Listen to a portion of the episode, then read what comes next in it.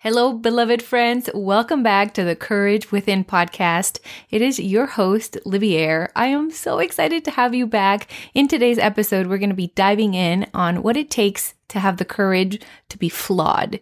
Friend, if you're anything like me, you might have a little bit of a hard time having your true colors come out with people. Maybe you are a recovering perfectionist like me, and it's hard for you to present yourself in the flawed way that you feel inside. But sometimes we want to have all these masks, all these things that say, no, no, no, I've got it together. I've got it together. I don't need any help. I'm good. I'm good.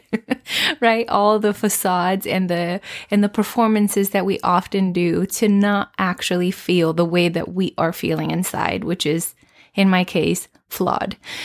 I want to invite you to just talk a little bit about what this even means in our lives and how it really entangles every aspect of our lives. I know for me, perfectionism held me back from so much in my life. It held me back from relationship. It held me back from my faith in God. It held me back from doing any of the things that I was craving to do because it made me feel like if I don't come at it in a way of perfection, then I shouldn't even try.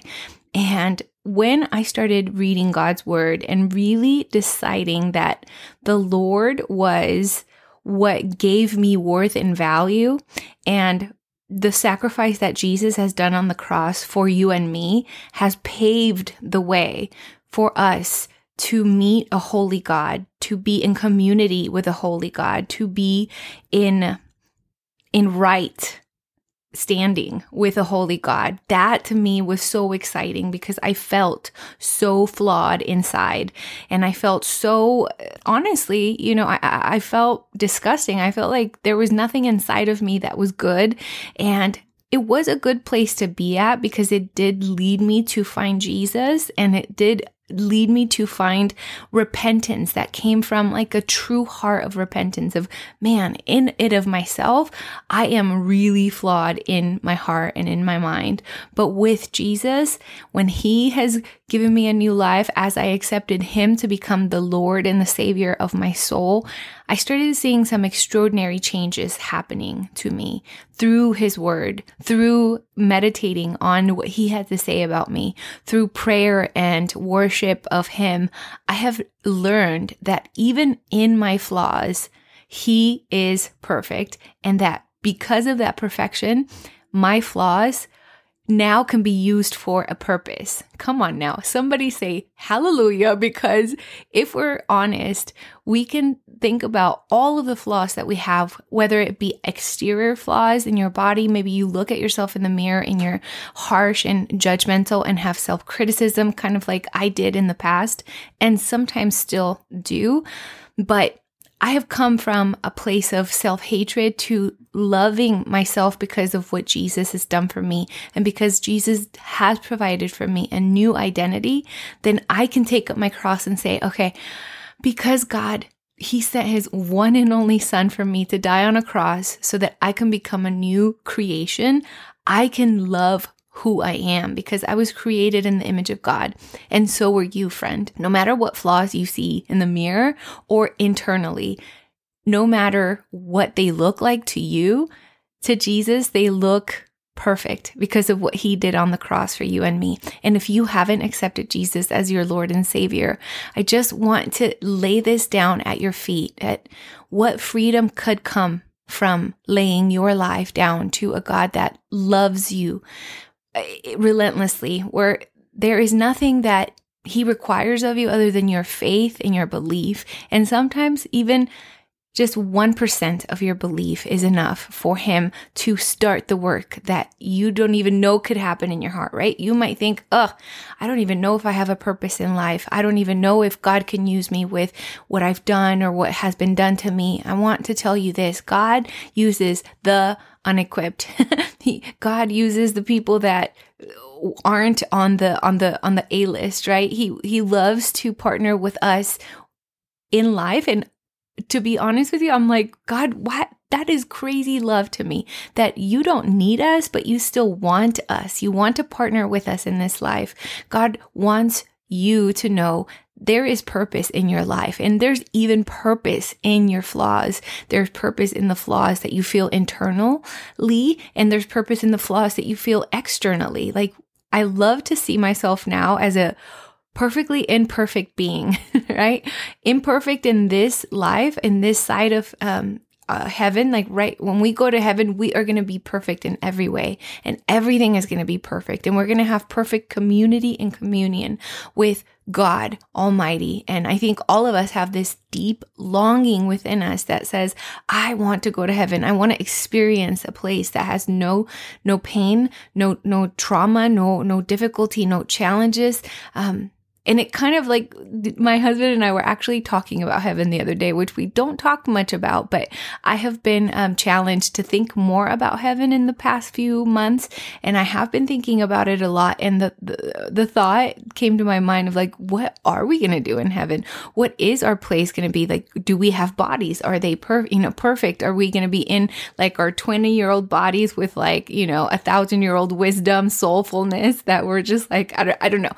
I'm not sure because the Bible doesn't really talk much, much, much about heaven. But what we are sure of is that there is a heaven. There is a heaven to to enjoy in the now. There is a heaven to to look forward to and in that place, we are going to be in perfect communion with God, and there is going to be no flaw in you or me. But at this time in our lives, we're on on we are on earth and how do we navigate earth knowing Jesus, accepting Jesus as our Lord and Savior, and still feeling like we're not good enough, right? How do we wrestle with the fact that if we, you know, I, I, don't know where you guys are at in your faith journey, but when I first accepted Jesus as my Lord and Savior, I kind of legit thought that my life was going to just become easy. oh man, little did I know that my life would prob my life actually became a little more challenging. Eh, there was a there was an intense shift of spiritual warfare that came at me. There was an intense shift of identity. God did some incredible big things in my heart and in my soul and is still doing that work in me. And in that, there has been pain. There's been pain of, of healing. There's been suffering. There's been so much grief and trauma that I have faced, even in the 10 years that I've known the Lord. Um, well, actually, 12 years that I've known the Lord. Um, but with every challenge, I feel like God has given me a new anchor of hope that one challenge is going to help me to become stronger for the next one and the next one and the next one. Before my heart was like, oh, I just God, just please help me not have problems. Now that I've embraced this kind of like flawed life and flawed self, the embracing that I'm not ever going to be perfect on this earth and that this earth is never going to be perfect to me, nor the people that I surround myself with. Like there's going to be disappointments. There's, I'm flawed and so is my husband, so are my children, so are the friends that God has given me. I am so grateful for the family that the Lord has given me and also the friends that I have as well.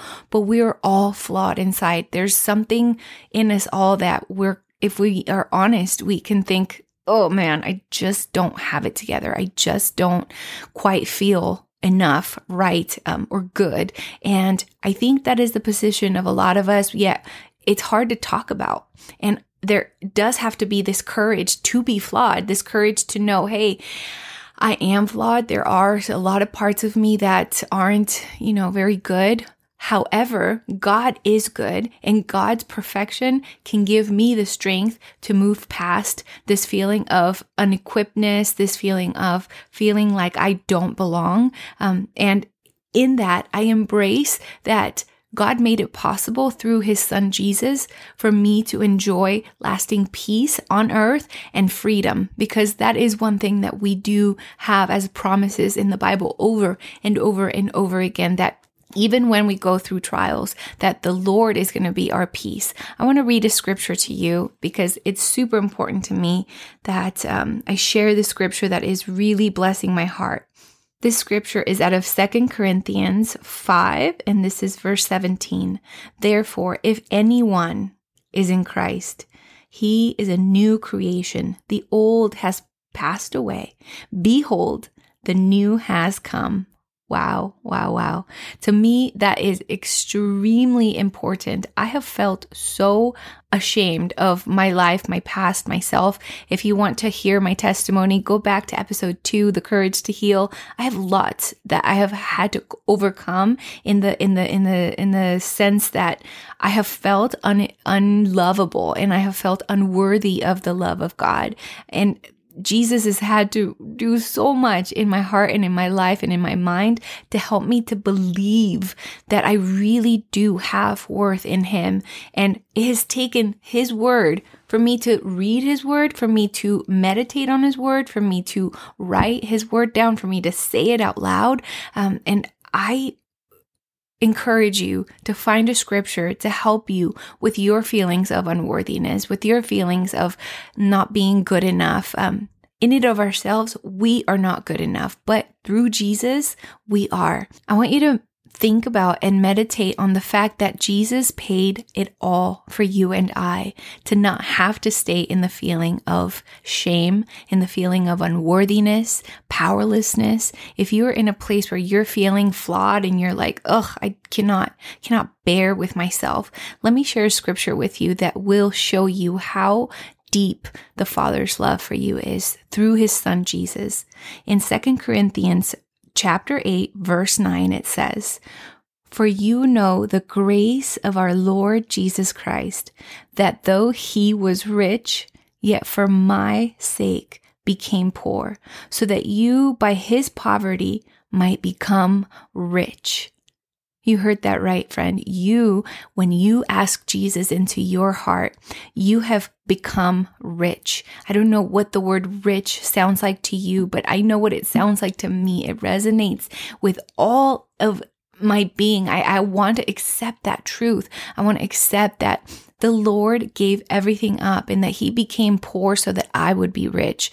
And how brilliant, how brilliant of God to send that sacrifice of his son for you and I that we would have a hope that is steadfast on earth and that it would carry us out to for when we go to heaven that we would have this knowledge that no in and of ourselves we are flawed there is depravity inside of us but we can repent and ask Jesus into our heart and ask him to forgive us. And it is not this thing of once you ask God to love you and he becomes the Lord and Savior of your heart, then you're then you're having to uh, do this religious things to keep yourself being a good Christian, right? Uh, my pastor, Pastor Craig, um, said it best. He said, A sign of a mature Christian is how quickly do you repent?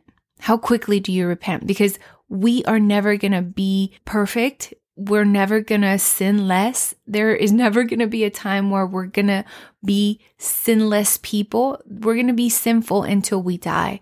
But what is it that you do when you make a mistake? Do you lay it down at your father's feet and run towards his heart? Or do you feel so ashamed that you run away from him?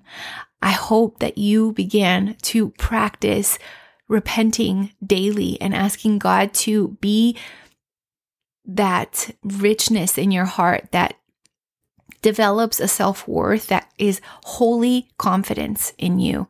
That maybe you don't feel like you belong, but because of Jesus, you activate and you feel like you are of belonging, you are of worth, you are of value. You, even in your flawed state, God can use you. God can use you even when you feel unequipped. He's using me right now, and I have felt unequipped my entire life.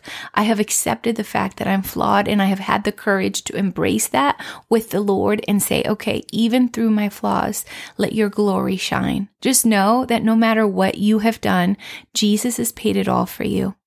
And if you give him your life, he became poor so that you will become rich in him. Let me say a quick prayer for us. Dear Heavenly Father, I thank you so much for today.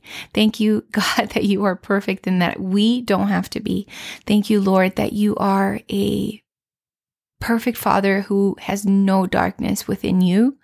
And thank you that we can trust you. Thank you, Lord, for sending Jesus down on a cross to die for us. But more importantly, Lord, that he rose again and is seated at your throne, God. Thank you for the mercy that you have given us. Thank you that we deserved to go to hell. We deserve to go to this place that is desolate. But you, Jesus, have rescued us from that. You have given your life up so that we would become your sons and daughters. So I pray for my friends, Lord. I pray, God, that they would know, Lord, that their life on earth has purpose because you have made them with purpose. I pray God that even in their flaws that you would show them how you're working all things out for their good and the good of many. I pray God that you would show them how to embrace their flaws and to give them to you so that you can do mighty things even through those flaws, Lord. And I pray God that you would send um, just a complete spirit of calm and peace and hope and joy, even joy with the, the fact that there's freedom and knowing that, ooh, you just love us and that we don't have to do anything in return, Lord God, except say thank you and just be grateful, Lord. It's in the name of Jesus I pray. Amen. And just FYI, I have written a book for girls ages 11 to 16. It's a discovery book and Bible study to help them go through all of the changes emotionally, mentally, physically that they're going through in puberty with the Lord. This book is going to help them to create systems to become the woman that God has created them to be. And my hope, my biggest hope with the book is to help your daughter and you have moments of connection to talk about hard things. I do talk about my testimony of being sexually abused in the book, and I talk about how to create healthy boundaries. So make sure that you know and understand that before buying it and having them read it. Um, but I believe that there are conversations that need to be had with our young daughters. There's also a lot to talk about in the scope of how to build a good relationship with herself, that she would become her very own best friend and cheerleader, and that she would become best friends with Jesus. If you want to pick up a copy, there are plenty at Amazon.com. All right, beloved friends, that is all for today's podcast. I hope that you enjoyed it. If you did, please send it to someone you think might need to hear this message. This has been a Libier podcast, a production of Libier.com. Some of the products and services mentioned are paid promotions. Any advice should be confirmed with a qualified professional on all matters. The opinions and ideas are for entertainment purposes only and belong to the Libier trademark. All rights reserved.